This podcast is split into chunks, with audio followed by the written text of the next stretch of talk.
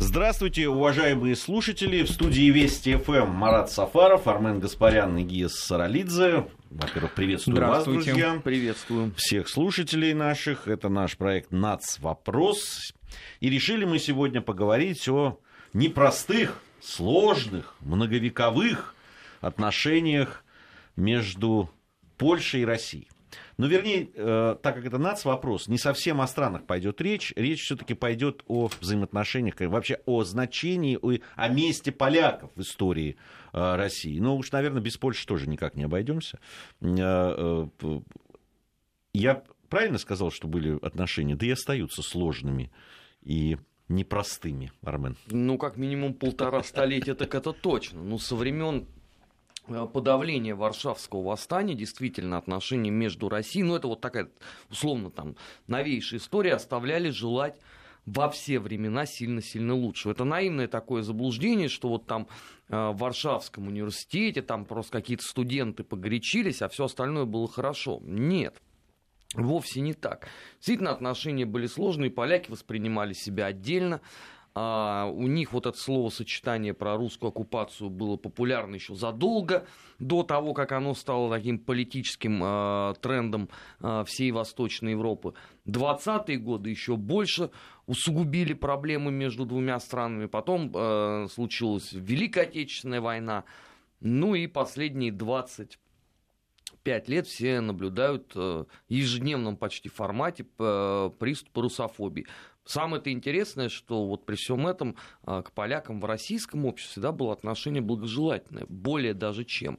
И тут даже можно вспомнить на бытовом уровне, потому что вот эти нашумевшие а, польские сериалы про четыре танкиста и собака и ставка больше, чем жизнь, они же были ну, всенародно любимы в стране. Да и всегда было к полякам такое позитивное отношение. Ну, сейчас, конечно, все насмотрелись на то, что происходит а, в Варшаве. И, конечно, отношение, к огромному сожалению, меняется. Менять тяготит, на самом деле. Потому что надо, конечно, научиться разделять политику и народ, но, как показывает практика, это не может сделать ни одна страна. Если говорить вообще о каком-то вкладе польском, да, все-таки мы долгое время были единой страной. Нравится это полякам или нет, но так уж произошло. А, да и вообще, ну что там говорить, э, всегда были странами соседями. А, мы влияли на них, они влияли на нас. И, э, Марат, я хочу понять, а все-таки в чем вот главное, если, э, да, там, если это главное можно как-то вычленить? Что главное, что привнесли поляки да, там, в историю? Э, Российской империи, России, Советского Союза. Мне кажется, что вообще отношения поляков и русских это э, некие такие контакты и конфликты, но я бы не сказал, что близких родственников, но дальних родственников, в которых всегда есть повод для спора, для дискуссии. Не случайно, вот даже символично я сегодня ехал и подумал, ведь даже совпадение такое и нашего сегодняшнего разговора, и двух Пасх католической и православной завтра, да, и в Польше, и в России будет отмечать этот праздник. И много разных других точек соприкосновений исторических. И Армен сказал о кинематографе. А ведь это целый феномен польского кинематографа для целого же поколения, шестидесятников как минимум, да, когда э, фильмы Гофмана, Кавалеровича, Анджей Вайды, конечно, были, ну, просто такой манной небесной для многих. Я знаю, что многие люди учили польский язык для того, чтобы читать, допустим, польские журналы. Сначала киножурналы, потом и другую прессу, и в оригинале читать и так далее. И вообще Польша являлась каким-то а, для длительного периода времени, на 60-х, 70-х годов как минимум, таким окном в Европу во многом, которое было вроде бы славянское окошко, да, но в то же время уже европейское. А если брать раньше, ну, конечно, этот период времени исторически, когда мы жили вместе с конца XVIII века и до начала XX, когда в едином государстве сосуществовали, это и военный вклад, конечно. Но я бы вот остановился на научном, допустим. А, если взять университеты, созданные, ну, примерно в этот же период времени, скажем, в начале XIX века, целые династии польских профессоров, профессоров там складывались. А, Будуэнда Куртене, Ковалевский в Казанском, например, университете и в других. А все-таки вот эта какая-то славянская, западная, без запятых душа, она все-таки была как-то родственна, понятна и нужна России в этот период времени. Надо сказать, что и в политическом смысле вот поляки вычленяют только период уже с польского восстания, ну или во всяком случае с 40-х годов 19 века, и вот сразу уже негатив. Но ведь если брать ранний период, император фактически наместник Польши, он, э, ну, так скажем, позиционирует себя как продолжатель польского престола. Э, никакой русификации на тот период времени не было в начале XIX века. Гонений на католическую церковь тоже. И, в общем-то, поляки были одним из самых привилегированных, ну, может быть, наряду с немцами, да, сословий, этносословий таких а, в армии и в других областях нашей жизни. Но потом вот начались эти события. Мне кажется, что какой-то рубеж, первый звонок произошел в 1812 году, например, когда поляки многие поддержали Наполеона полагая, что победа Наполеона над Россией станет, э, сделать возможным возрождение Речи Посполитой. Уже какая-то вот такая началась конфликтность. Потом, когда в 30-е годы они, э, ну, в общем-то, э, начали уже активно активную такую политическую оппозицию создавать. Ну и в середине 19 века то, что уже стало точкой невозврата во многом. Хотя продолжалось во второй половине 19 века это же существование, опять же, и в армии, и в науке, и все, но уже отчуждение, как мне кажется, произошло. Ну и власть сама в этот период времени имперская а, все меры приняла для того, чтобы определенные свободы польские убрать. И вот пресловутая русификация действительно в этот период времени, ну, если брать ее, конечно, она началась. А, вообще, в России, особенно если мы говорим там, да, после э, вот этих всех событий, подавления, там, восстания, ну и, и, и дальше. В России ведь поляки во многом, ну, если почитать литературу, воспринимались как... Ну, вообще, слово «поляк» и «мятежник» были синонимами. Помните, там даже есть, э, был такой, допустим, в Сибири была поговорка «такой молодой, а уже поляк». Это, то есть человек, который бунтует против чего-то. А, это ведь не на пустом месте, Армен, же взялось все. Нет, нет, безусловно. Вообще, если смотреть там с точки зрения нашей э, политической истории, то роль э, поляков, марксистов еще даже не до конца изучена. Э, потому что у всех на слуху будут условно там какой-нибудь Дзержинский или Минжинский. А, при том, что поляки дали э, ну, достаточно много очень видных сотрудников э, действительно ВЧК, и в первую очередь того, что сегодня бы называлось бы а, службой внешней разведки, поляки а, имели сам прямое отношение к созданию тогда рабоче-крестьянской Красной Армии, занимая там опять-таки не а, последние посты. И всякий раз их даже ставили в пример, вот смотрите, это такие вот последовательные бунтари, вот они карбонарии такие. Поэтому общество тогда достаточно а, спокойно к этому относилась, и для многих это даже было неким таким примером к действию. Другой вопрос, что э, общество у нас э, тогда же в 30-х годах умело поворачиваться на 180 градусов в кратчайшие сроки. И когда возникла вот эта вот история про э, поляков-вредителя, это же было отдельное совершенно дело. А, куда заносились все, кто имел вообще какое-либо отношение к Польше, даже они могли быть не поляками по национальности, но родившиеся тогда вот в этих восьми западных э, областях, как называли Польшу, это, конечно, уже эм, приводило к печальным последствиям. Но самое-то интересное, что вот при всем этом жили вроде как в одной стране, но все равно к полякам как условно и к латышам с эстонцами относились как к иностранцам в глубине души. Мы еще поговорим вот об этом отношении. Э, ведь была и обратная история. Ведь когда в советское время э, относились, с одной стороны, к прибалтам относились как не совсем советским людям, да, а к полякам относились как не совсем заграничным. Ну, э, курица не птица, ну, там, да, там не заграница. Есть варианты. Есть Болгария, есть Польша. По-разному это все. У нас сейчас на связи аналитик информационного портала э, «Вестник Кавказа» Матвей Катков. Матвей, здравствуйте. Да, Гия, здравствуйте. Да, Матвей историк и как раз занимается Польшей. Э, Матвей, а все-таки э, вот влияние Польши, если мы говорим влияние Польши на Россию в политическом смысле, вот что вы об этом можете сказать?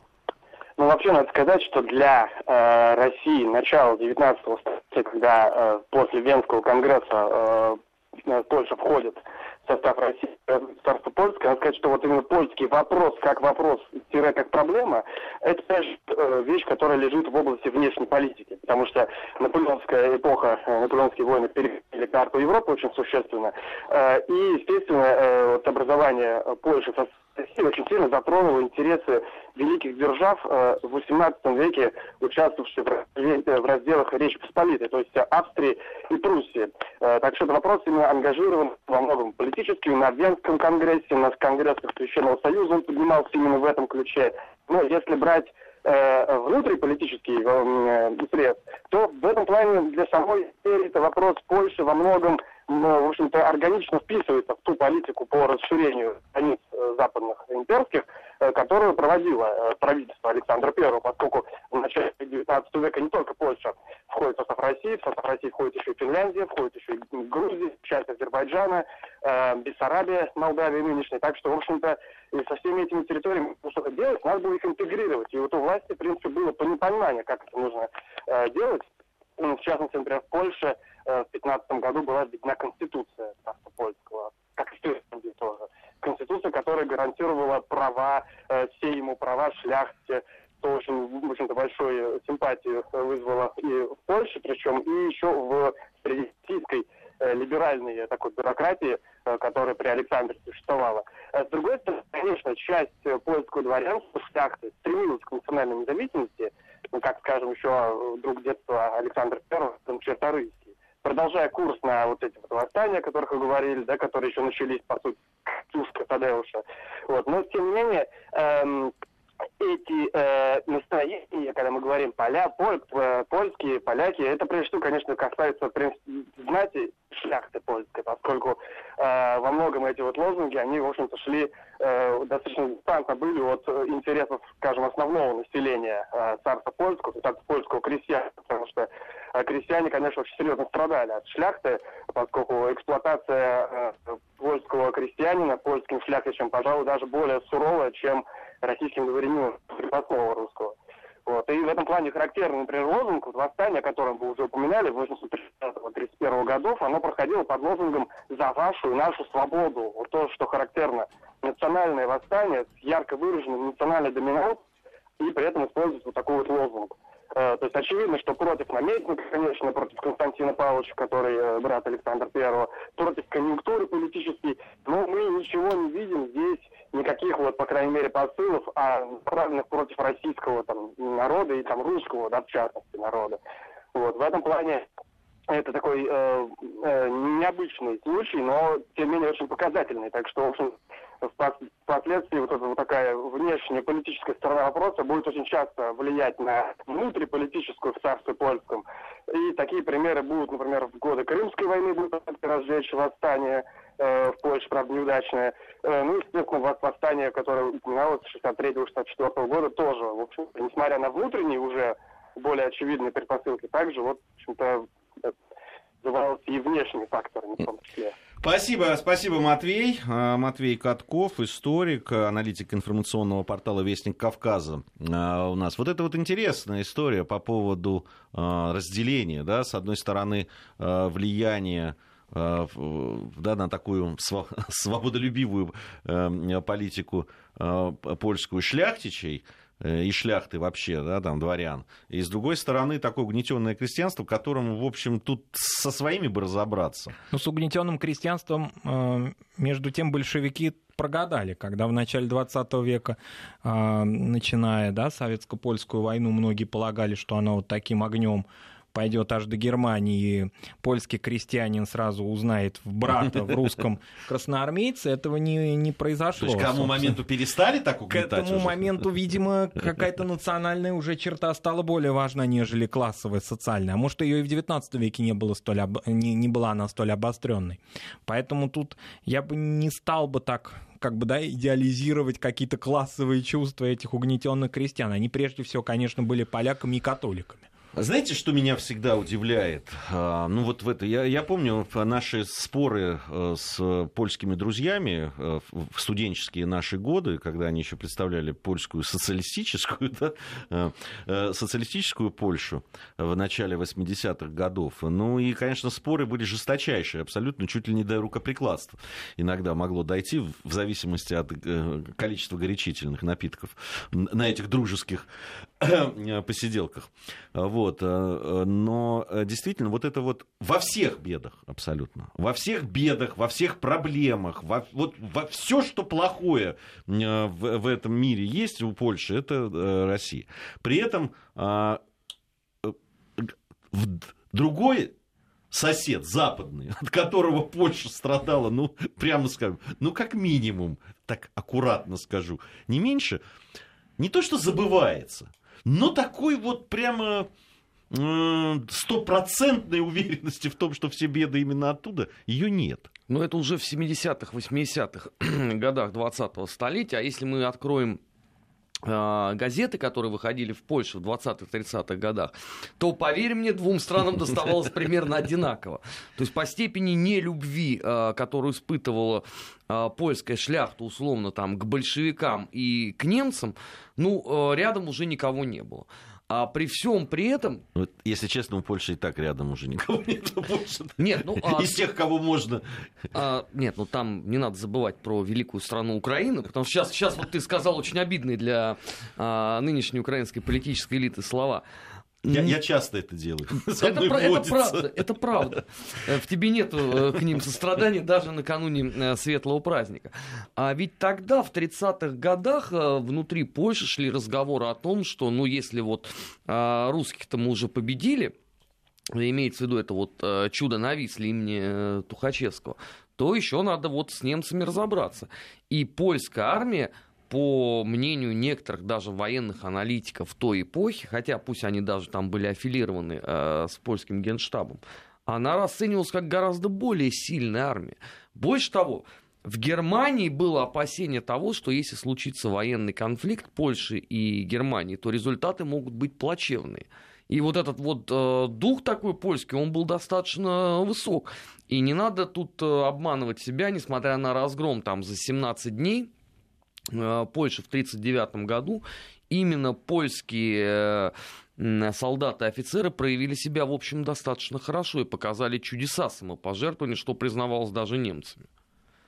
Ну, они с этой точки зрения не должны быть э, объектом каких-то насмешек. Но то, что в отличие, скажем, от той же Франции. В отличие да. от Франции, да, от Бельгии, от многих других. А поляки с этой точки зрения э, молодцы. Ну а потом, конечно, вот э, конец 70-х, э, начало 70-х годов, вот появление солидарности, той самой польской, оно поставило, по сути, в этой истории точку. Все претензии теперь только к русским, а немцы вроде как хорошие, тем более, что, ну, немцы, как воспитанные люди после э, Нюрнберга-то дополнительных вопросов не задавали, а поляки землю получили, ну и как бы и ладно.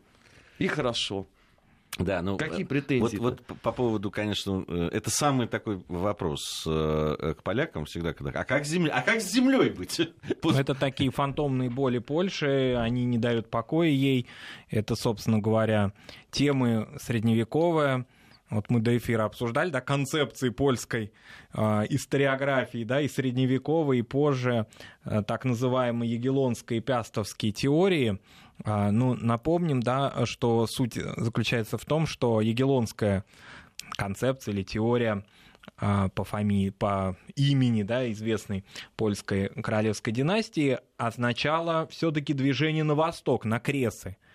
То есть это все-таки Польша как государство, вбирающее в себя восточные пределы – а Пястовская мононациональна. Польша в границах Польши. И вот здесь как раз вопрос Германии встает. Скорее во взаимоотношения, в конфликтах или в каких-то компромиссах с немцами давайте строить отношения. То есть смотрим на Запад и не расширяемся на восток. Но победила, как известно, Егелонская а, теория. Польша возникла уже как Речь Посполитая в XVI веке, объединившись с Великим княжеством Литовским, и тем самым дальше только вот на восток и на восток. И когда эти территории начинались подвергаться какому-либо, ну, так скажем, да, влиянию других государств, прежде всего России, вот начинались эти боли нестерпимые которые не угасли до сих пор. Э, я когда готовился к программе, там нашел очень любопытную э, теорию такую, а, а, вот объяснение того, почему так э, поляки относятся к русским. Есть такой этносоциолог Вильгельм Мюльман, довольно известный, и вот он ввел понятие как этноцентрум. Да, этноцентрум это все, что вот, ну, осознание этноса самого себя в рамках всего. Да, это и пространство с точки зрения там, горы, реки, э, в поля, там, и деревеньки, и э, понятие там как государственная идея, войны, союзники и так далее, да, экономические связи, культурные. Так вот, э, э, утверждается, что вот польский этноцентрум этот, он подсознательно настолько ощущает мощь существования рядом э, этноцентрума русских, да, русского этноцентрума, что он просто боится впустить его в себя. Поэтому э, э, польский этноцентрум, собственно, не на, изначально не может быть настроен миролюбиво по отношению к, к, э, к русской э, и культуре, вообще вот к этому... К цивилизации, к цивилизации вообще. вообще да. Это вот, вот такая теория есть. Как ну, вам она? Она, конечно, немножко э, спорно, но в том смысле, что таких примеров можно приводить массу, тех же чехов и немцев, но они же как-то, в общем, 20-й... Правда, они немцев выгнали, в конце концов, как известно, Масарик, да, но, тем не менее, э, ну, все-таки как-то договорились, да, а вот у нас как-то не получается, не складывается. И вообще с теориями очень много разных и обидных в том числе выражений происходило в XIX веке. Э, теория такого польского этнографа Франциска Духинского, или в Польше его Францишек Духинский называют, а, фактически, ну, так скажем, называющие нас э, азиатами, восточным народом, туранским народом, никакого не имеющего отношения к славянам. А, русские не славяне, а малоросы, белорусы, ну и, конечно, поляки, это вот ядро славянской а, цивилизации. Надо сказать, что на эту теорию клюнул даже Карл Маркс. Ну, на самом деле это было, видимо, связано с тем, что он очень испытывал такое большое... Он вообще Россию недолюбливал, Недолюбливал, сказать. сочувствие. Карла наша Маркса. Да, хотя мы его тогда любливали в течение 70 лет, да. А, ну вот, и он, конечно, испытывал симпатии там, к польскому восстанию и так далее, но ему надо отдать должное, что он потом сам себя и опроверг. Он сказал, что я заблуждался. Эта теория не имеет никаких подтверждений, так называемая туранская теория. Пусть она, может быть, кажется сейчас совсем маргинальной, но, тем не менее, вот она была, и умы многих людей в ну, середине 19 мы, века мы, э, занимала. Я не знаю, знают ли некоторые наши соседи об этой теории, потому что у меня есть сомнения. Но, но то, что они примыкают к ней, это точно, называя нас. Кем они там нас называют, Армен? Ты очень хорошо ну, про это знаешь. Там, там масса вариантов, э, там от азиатского варварства, от татарины русские, ну и так далее. Татарины славяне еще есть. Масса вариантов. Нет, финно-угорские еще какие-то там чего-то там были. Ну, это, это уже со, современные совсем, да. совсем, да, но а, то, что вот такой вот образ неприятия всего русского, а, это правда. Самое это поразительное здесь даже состоит в том, что этим же болели даже те русские люди, которые были рождены вот условно в Варшаве. Потому что если посмотреть условно биографии наших там первых вот этих революционеров, именно варшавских, у них нескрываемая ненависть была к всему русскому, они говорят, а у нас с детства как бы вот это вот атмосфера. Поэтому здесь скорее, наверное, это такой вот э, наднациональный э, опыт э, русофобии, которая там э, царит, они вовсе э, связаны с, э, условно, там, одними лишь поляками. Но что интересно, при всем при этом, вот в эмиграции русские организации там прекраснейшим образом существовали. И никаких проблем нет. В отличие там условно от Румынии, где недолюбливали и всячески мешали. А в Варшаве, пожалуйста. Продолжим совсем скоро. Время новостей. Армен Гаспарян, Марат Сафаров, Гия Саралидзе. Вернемся совсем скоро. Марат Сафаров, Армен Гаспарян, Гия Саралидзе по-прежнему в студии Вести ФМ. Программа «Нацвопрос». Сегодня говорим о непростых взаимоотношениях Э, с Польшей, с поляками. Э, хочу вас, э, все равно пишут люди, поэтому уж, тогда уже давайте писать по теме. В, на наш смс-портал предлагаю вам писать. А у вас вот есть какое-то свое личное отношение к Польше и полякам? Либо вот ну, особое, ну, есть и есть, знаю, что существует такая страна, что такой народ. Или все-таки вот у вас отрицательную или положительную коннотацию вызывает да, э, в Польше и поляки. 5533, не забывайте про слово «Вести» в начале вашего сообщения. Давайте посмотрим, что вы думаете по этому поводу. 5533, слово «Вести» в начале сообщения. В, по поводу вот взаимоотношений, которые складываются между людьми. Да, там, э, вот уже было сказано о том, что польский кинематограф э, вам ну, сделал э, ну, то прорвался да, на наши экраны, это там 60-е годы, конец 50-х годов. Были любимые польские фильмы и в 70-е, и в 80-е. Но все-таки, а, Марат, не кажется ли тебе, что это ну, касалось небольшого небольшого количества людей, ну, то есть, ну, в основном интеллигенция. Конечно, да. да. Потому что если, ну, там, Вайда, ну, смотрели, конечно, Вайду. Но... Ну, не народный это режиссер, ну, не, прямо ну, скажем. Ну, да, там, ну, не, не миллионы да. почитателей это... были у этого кинорежиссера. Конечно, наверное, за всю историю миллионы, безусловно. Ну, если но... брать, да, исторически этот отрез, конечно, это не знаю, артхаус, не артхаус, но все-таки это кино для людей интеллектуальных. Вот, кстати, о кино и Польше, мне кажется, что один из немногих э, видных деятелей Польши как государства и польской культуры в частности, который продолжает отстаивать э, позитивные отношения между Россией и Польшей, который продолжает какой-то вести диалог с нами, приезжать в Россию. Это тоже кинорежиссер Кшиштоф Зануси. Мне кажется, это один из самых таких ярких и выдающихся примеров а, людей, которые... Ну, кстати, Вайда тоже приезжал. Ну, приезжал, но все-таки давайте, да, прямо скажем, что разные отношения к его последним фильмам и к его высказываниям, и все-таки Катынская трагедия, которая его лично касалась, его отец погиб, как известно, это омрачало его взаимоотношения. А, может быть, не с Россией как таковой, но во всяком случае с историческим нашим опытом. И поэтому Вайда в этом смысле все-таки всегда был а, выдающимся, безусловно, кинорежиссером, но в то же время и а, человеком, который разворачивал вокруг себя дискуссии. А Кшиштов Зануси в этом смысле человек, который не то чтобы дискуссию не приемлет, конечно, да, но все-таки его вот некий такой христианский посыл, а как известно, он а, очень большое внимание в своем творчестве уделял христианскому гуманизму. И его тема вот какого-то сглашивания углов и поиска компромиссов мне очень симпатичный представляется. И, по-моему, вот из таких видных деятелей я больше не знаю примеров из Польши, кто бы продолжал оставаться таким преданным другом России и русской культуры. А что касается ну, более широких вещей, ну, эстраду можно взять, можно взять какие-то примеры, связанные с массовой культурой, но тоже это все ограничено только историческим рубежом, историческим периодом. Я не думаю, что сейчас люди э, молодого возраста помнят увлечение там Марыли Радович, скажем, в конце 70-х, начале 80-х годов, э, причем именно в период солидарности, кстати говоря, ее э, успешные очень гастроли ее называли, да, польской Пугачевой, как известно, они происходили. Ну, все это ушло, все это не воспроизводится новой культурой, новыми какими-то вот мы называем пана Зануси, но ему около 80 лет, да, поколение за ним такого интереса к русской культуре, во всяком случае, публично не проявляет. А может быть, они не проявляют это потому, что боятся какого-то внутреннего польского астракизма даже.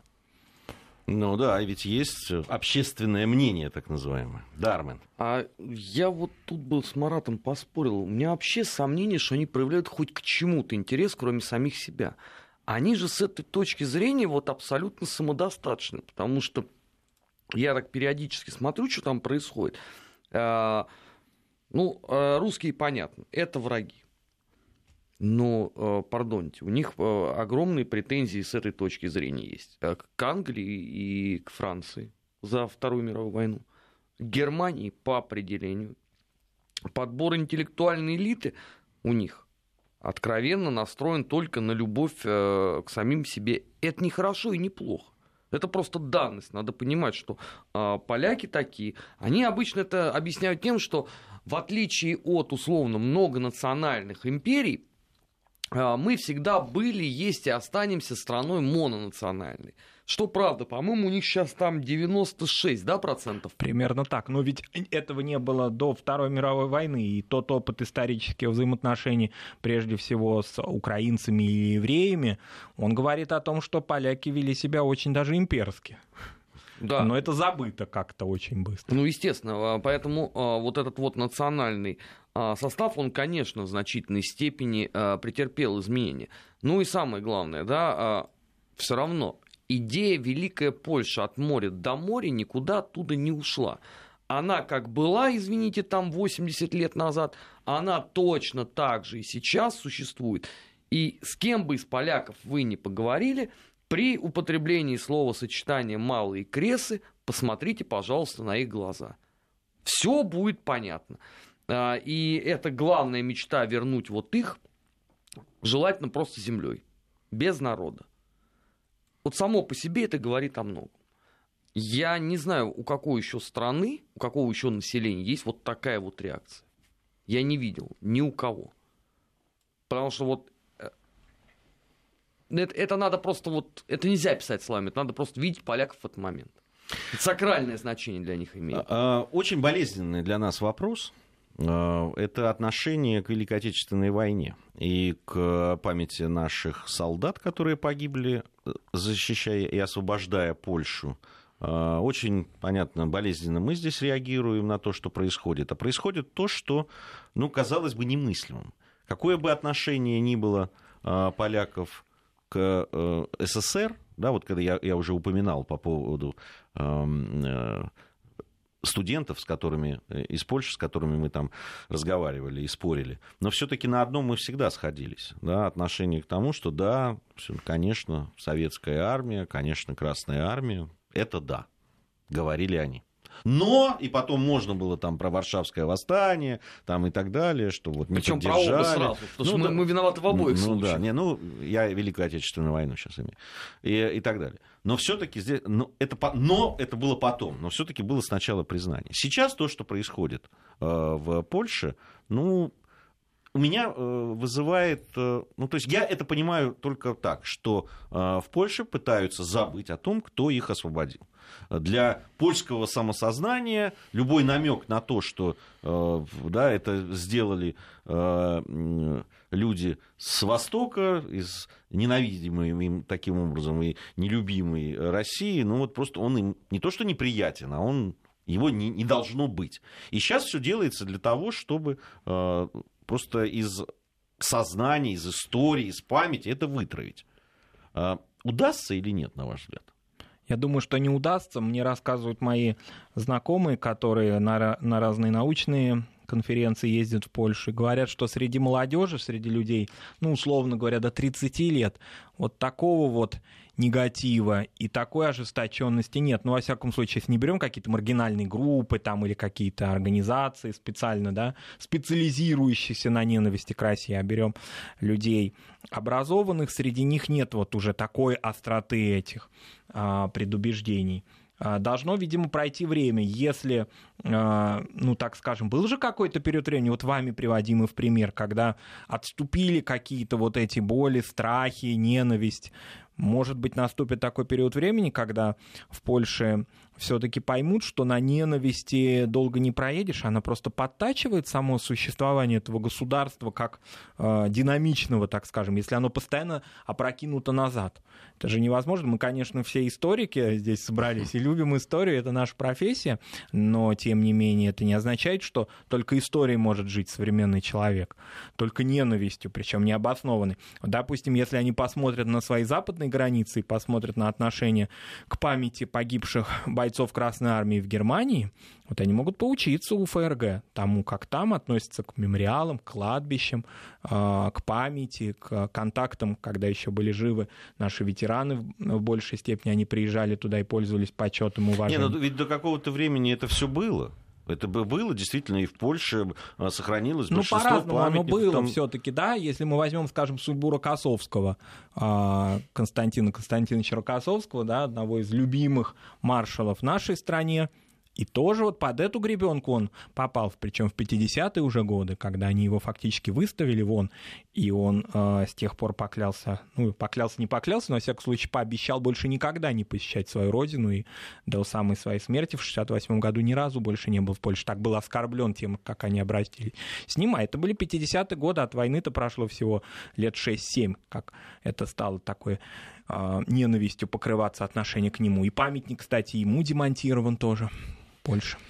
Ну, а он демонтирован сейчас уже. Не, не ну, безусловно, сейчас, да. но тогда же кто бы дал. Тогда бы не а, дали. Э, сейчас у нас э, информация о погоде и э, региональные новости. Затем мы с Маратом Сафаровым, Арменом Гаспаряном вернемся в студию и продолжим наш разговор.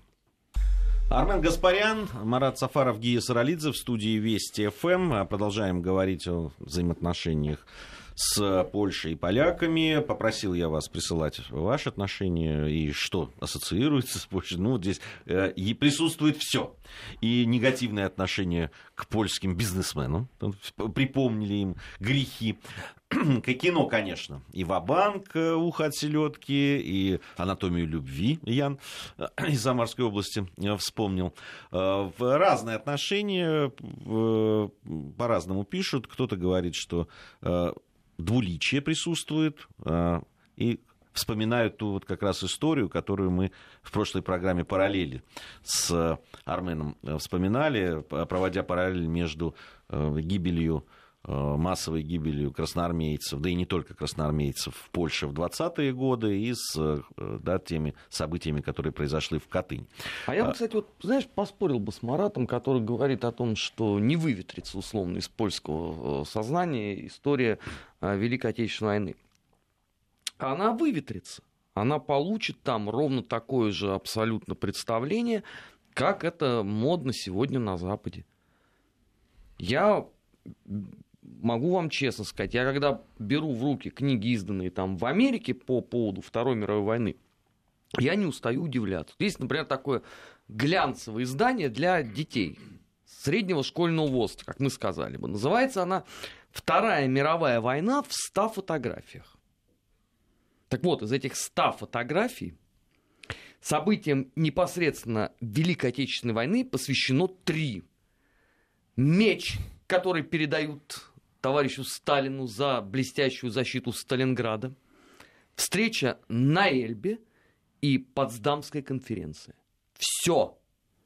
Почему не Ялтинская, например, да? Потому что некрасиво. Тогда мы можем кого-то обидеть. Восточная Европа, как известно, перешла под, э, условно, руководство Советского Союза. А таких книг ни одна, ни десять ни сто. Посмотрите последние книги, которые издаются в Польше. У них несколько лет назад, пару лет, по-моему, назад, вышла целая монография о том, э, что какой же все-таки Гитлер гадкий был человек. Вот мы же хотели с ним вместе и предлагали ему ударить по финно-монгольской большевизии. А он вместо того, чтобы к нам прислушаться, да, зачем-то напал на нас. Причем это все было презентовано непосредственно э, к первому сентября. Извините, а если там нет никакой другой литературы? Через 30 лет... Ну, нет, ну неужели совсем нет другой литературы? Я думаю, что есть. Но именно вот подобного рода литература, она а, условно рекламируется государством. Нет, там есть, конечно, действительно про Варшавское Нет, там, восстание. Там, там вот что важно. На самом деле здесь же важно. Ну, э, какие-то серьезные научные труды исторические читают, ну, сотни людей, да, ну, тысячи это в лучшем случае. Хотя, я думаю, если про Польшу говорить, то про научные труды, то все-таки сотни. Другое дело, что выпускается, что называется, да, такой поп, популярная литература по, а, по таким темам. Вот это очень важно. И вот такие сборники, про которые сказал Армен, конечно, вот с фотографиями, это действительно расходится, это, это, это очень знаковые вещи. А, мы, э, действительно, нам напоминает Наталья, что ничего мы не говорим о разделе Польши между Лениным и Сталиным в 1939 году. Между кем? Лениным и Сталиным? Вот, ну, вот как написала Наталья, так и читаю. Не, подожди, между, между и Лениным и Сталиным в 1939 году. А, ну, да, видимо, да, Гитлер да, она, она, она исправилась, да, я просто наверх не смотрю. А, да, да. Ну, видимо, опечаталась. А, ну, первое, вот я сообщение увидел. Долго соображал, что имела в виду наша слушательница. А, ну, имеется в виду, конечно, э, пакт Молотова-Риббентропа.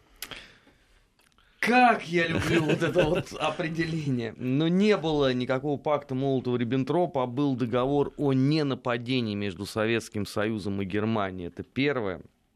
Э, второе, секретные протоколы к нему действительно существуют, несмотря на то, что э, для многих это является почему-то такой э, острой фазой ненависти. Секретные протоколы существовали тогда к подавляющему большинству международных договоров, и э, никакого раздела как такового вот, вот в такой формулировке между Сталиным и Гитлером не существовало. Как и не существовало, сейчас очень любимо э, нашими либеральными мыслителями э, парад, который был в Брест-Литовске, потому что там на самом деле был э, торжественный выход одних частей и заход других. Это не является парадом. Но действительно это такая э, долгая, могучая история, написаны тысячи книг э, по этому Ты знаешь, поводу. Дело, дело не в том, что тысячи книг написаны. Были написаны тысячи статей в, конце 80-х годов, э, в, да, и, которые были написаны и опубликованы миллионными тиражами. И я думаю, что большинство людей как раз э, почерпнули свои знания и, и увидели вот эту фотографию, где э, офицеры с красными звездами и да, с... Танкисты Кривошеева, совсем может быть точно, да. вместе с танкистами Вермахта. Вермахта, да, стоят они. Это вот все видели-то тогда. И оттуда это и парад, и, э, и все остальное. Ну, за 30 лет э, все это так и не выветрилось. А в Польше, да, действительно, у них э, абсолютно единственная точка зрения существует. Два тирана разделили страну несчастную – Э, которая никогда никому ничего плохого не делала. Э, в 1938 году Мюнхенский сговор был без нас, как, как мы все понимаем, ну и так далее. Э, вообще, вот Польша с этой точки зрения, она, знаешь, такой очень яркий пример переформатирования абсолютно своего прошлого. Никакого Мюнхенского сговора не существует, да, никаких там контактов с немцами. А, план Прометей по а, подрыву Советского Союза не существовал. А, значит, ну, Гибели ну, красноармейцев, ну, так почти не было да. во время Советско-Польской войны. Ну, было, ну, ладно, давайте не забудем нет, нет, они, нет, они говорят, не, не забудем, они вот сейчас мы обсуждали это как раз вот это письмо, которое, не письмо, а заявление, значит, МИДа польского, который возмущался тем, что, значит, появилась вот эта вот, да, там, мемориальная доска по поводу красноармейцев, которые погибли в польском В русском плену. музее, находящемся на, на территории России, область, да. финансировавшийся, опять же, России. Ну, это вообще храбство. Да, появилось это, и они выразили свой протест, что вы... И, и там говорится о том, что, ну, э, э, красноармейцы умирали просто от того, что, ну, плохая ситуация была. Там и поляки умирали вот рядом, там, это. Ну, э, понимаешь, вот на этом уровне. Если бы они сказали хотя бы, давайте забудем. Ну, мы сказали, ладно, давайте мы забудем это, вы забудете это, да, там, или давайте помнить по отдельности. Вы для себя, а мы для себя. Нет.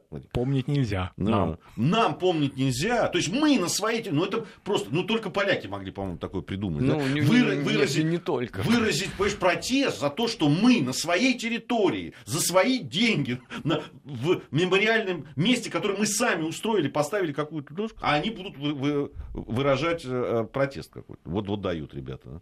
Ну, это нормально, потому что общество польское именно к этому методично подводили. Все, что там происходит, это абсолютно закономерный итог многолетней деятельности. Я так напоминаю, что у нас вот все время э, принято было насмехаться над э, иммигрантскими правительствами, вот эти вот цари в изгнании. А между прочим, польское это правительство в изгнании прекраснейшим образом просуществовало вплоть до распада Советского Союза.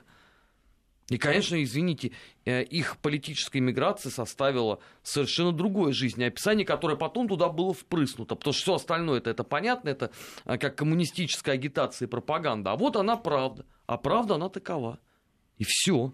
Не, честно говоря, я тоже, э, может быть, еще года 3-4 назад стоял бы на стороне Марата и говорил бы, что нет, наверное, невозможно. Но все-таки люди, э, Польша действительно э, понесла такие потери в, во Второй мировой войне, да, оказалось такой же, действительно одна из немногих, да, кто оказывал реальное сопротивление, что в 1939 году, что вот вообще по ходу, что там в 1944-1945 годах действительно воевали, и надо им отдать должное за это. И, и, и это как раз мне казалось, что это является э, основанием того, чтобы верить в то, что ну, будут какие-то перекосы, но все-таки основное э, останется в памяти у народа. Но вы знаете, после того, что произошло на Украине, нет, у меня больше нет такой веры. Правда. У меня больше такой веры нет. Это одно из самых сильных, на самом деле, моих таких э, разочарований, что ли. Э, потому что ты говоришь с, с людьми, которыми, ты, с которыми ты дружил, с, с которыми тебя очень много связывают, а они просто отвечают на те вопросы, которые раньше ты бы, бы и не задавал им. А как же это, спрашиваешь ты? Ну как же вот то, что мы вместе вынесли, мы, вы, не знаю, грузины, русские, украинцы. Ну, нет, у них нет, с этой точки зрения август. Август это э, топовый месяц. Там же две даты. Первое это вот тот самый договор о ненападении, и второе это августовская облава. Вообще я вам клянусь, друзья, я до там 2009 года я не знал вообще, что это такое. Ну, просто в наших документах советских, да, там фиксируется, что это мероприятие по пресечению деятельности националистического и банд подполья. А оказывается, все это время, 20 лет в Польше, тщательнейшим образом строилась целая теория про августовскую облаву. И что мы, значит, там вот э, не добитков э, выкорчевывали, а добивали польскую интеллигенцию. Я реально был потрясен. Вот если бы мне вот просто не показали быть статьи, я бы не поверил, что так может быть. В общем, сложные у нас взаимоотношения, еще говорить. Мне кажется, что напоследок э, многим нашим радиослушателям, которые по-разному да, считают, э, нужно обратиться к нашему всему, к Александру Сергеевичу Пушкину. Я вот сейчас сижу, слушаю вас и параллельно читаю стихотворение «Клеветникам России» 1831 года, как раз на нашу тему сегодняшнюю. У нас э, программа завершена. Спасибо.